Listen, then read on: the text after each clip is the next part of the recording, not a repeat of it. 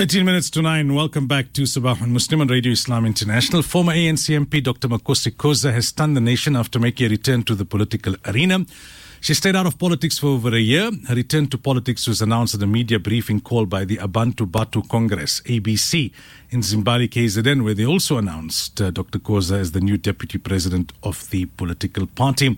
Well, Dr. Khoza joins us this morning on the line. A very good morning to you and welcome to Radio Islam International. Thank you very much, and thanks for having me. Why the Abantu Batho Congress? What attracted you? Well, I, it's very simple. I'm the I'm also the president of the South African Bantu Languages Development Institute. In the last 30 years, the nine official Bantu languages of South Africa have been defined out of relevance. And yet we discovered, because I'm also a scholar, I uncovered that isiZulu is mathematically configured and it can help a great deal in demystifying mathematics. But we have found that the government is not investing as much in the languages. And you know that um, we have a, an international study on literacy of 2021 where it was I mean, the, the, findings of that report says South Africa grade four um, learners cannot read for meaning.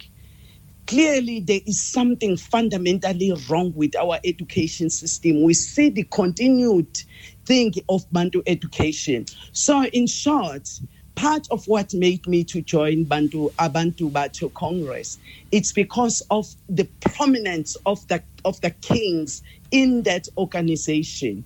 I think that something that we did wrong in the last 30 years is that we left out the kings and we left out the queens in the equation. And as a result, a, a, a South African native is operating in the dark and without grind, grounding mm. there is no way forward so it's it's really that because i'm very clear about my my primary motive forces the south african natives have been shortchanged yet again and i think bantu batho is important for that now, I suppose there's going to be a natural question that will arise, right? When when you broke ranks with your fellow MPs, ANC MPs, some years ago and stood up to former President Jacob Zuma, you were you were lauded, uh, you know, across the country. M- many uh, were, were really impressed by your bravery. You then started a political party and, and left after a few months. Uh, recently, with Action SA, you, you did a stint with OUTA as well. Uh, there's going to be this question that, that why is it that, that you haven't been able to stay at one place since your departure from the ANC? You know, th- those are patriarchal influenced uh, insinuations. First of all, you must remember that I was in the ANC for 35 years. That's not a joke.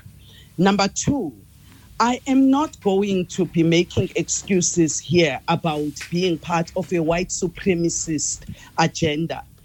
It is well known that when I started ADEC, I had funders that were forcing me to join President Ramaphosa. And I said, Ramaphosa is going to be worse than President Zuma. They would not listen to me. They were forcing me to go there. I then decided to leave because there was no way I could have I could have gone forward with ADEC because they were saying to me, no, Cyril Ramaphosa has now won. We are no longer going to be funding you. We want you to join Ramaphosa. And I told them it was going to be worse. And again, at Action SA, you must remember, I was fired because I accepted a position of fighting a, a corruption corruption in eThekwini. And look what we have today. Think about it. Had Action SA not fired me for accepting the, the chairperson of MPAC in eThekwini, would we have the problems that we have with the sewer that we have that is spilling in the beaches? I mean, these are the realities. If you are a woman, I think society tends to judge you very harshly. They don't become objective. And the reality is that at OUTA, it was very clear. When I went into OUTA, when OUTA rejected the people from Sharpeville who were saying, we wanted to be part of OUTA, but we cannot afford 100 rands a month, and uh, but we can afford to donate 20 rands a month. I mean, it were about 10,000 people that wanted to be part of OUTA because they wanted OUTA to fight for their housing issues. They were rejected. I am not here to pursue agendas of white supremacy. I'm so sorry.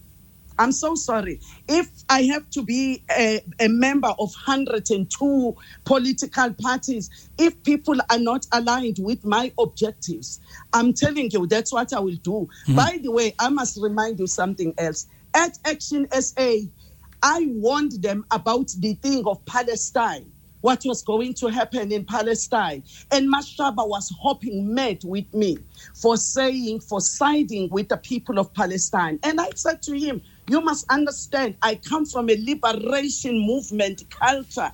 And we we honor people from Palestine because they were with us during the hard days when we were confronted with apartheid in South Africa. Yeah. And I'm telling you, when I said that, I was also Mashaba was not happy with me because they are pro Israel.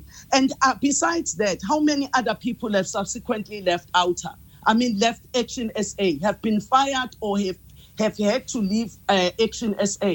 That's the reality. In, unfortunately, this, that's the nature of politics. There. Now, There's nothing. It's, yeah, it's, just, just before we run out of time, Dr. Khoza, I want to ask you one more thing. Uh, you, you, took a very strong stance against President Zuma at the time, a very brave stance, because at the time the NEC in the main was behind him, the MPs in Parliament were defending him, uh, and, and you broke ranks and, and, you stood up. Recently, there have been some photos circulating of you socializing with him. What, what's the context of those photos? And let me tell I don't associate myself with selective application of justice. Here is President Zuma, who was, um, uh, you must remember that I was presiding over the appointment of Mus Advocate Busisiwe Mkhwebane, the public protector. Hmm. And, and that was the first ever most transparent process in South Africa where everybody was, it was open. Everybody knew exactly what was happening. And guess what happened? Busisiwe Mkhwebane makes adverse findings against President Ramaphosa. She is impeached, she is persecuted. Yet, President Zuma made the same, I mean, Thuli Madonsela made the same uh, adverse findings against a sitting president. She was pro- promoted by the Stellenbosch Mafia and she became the professor at Stellenbosch University. I'm not going to be party to agendas that I'm not party to. If those agendas are agendas that are about to divide black people, I'm not going to be for that. And it doesn't mean that I'm a fan of President Zuma, but the fact that there is looting of first grade coal in South Africa as we speak, nobody is standing up and saying Ramaphosa must fall. Nobody. And I'm doing that deliberately because I don't want hypocrisy. If you want something that must be done, we've got to be consistent. We have to be consistent and we must apply justice you know, across board yeah. equally. We must not be selective. Dr. Makhosi Khoza, thank you for your time and for chatting to us this morning. Appreciate it. Thank you very much. Bye bye.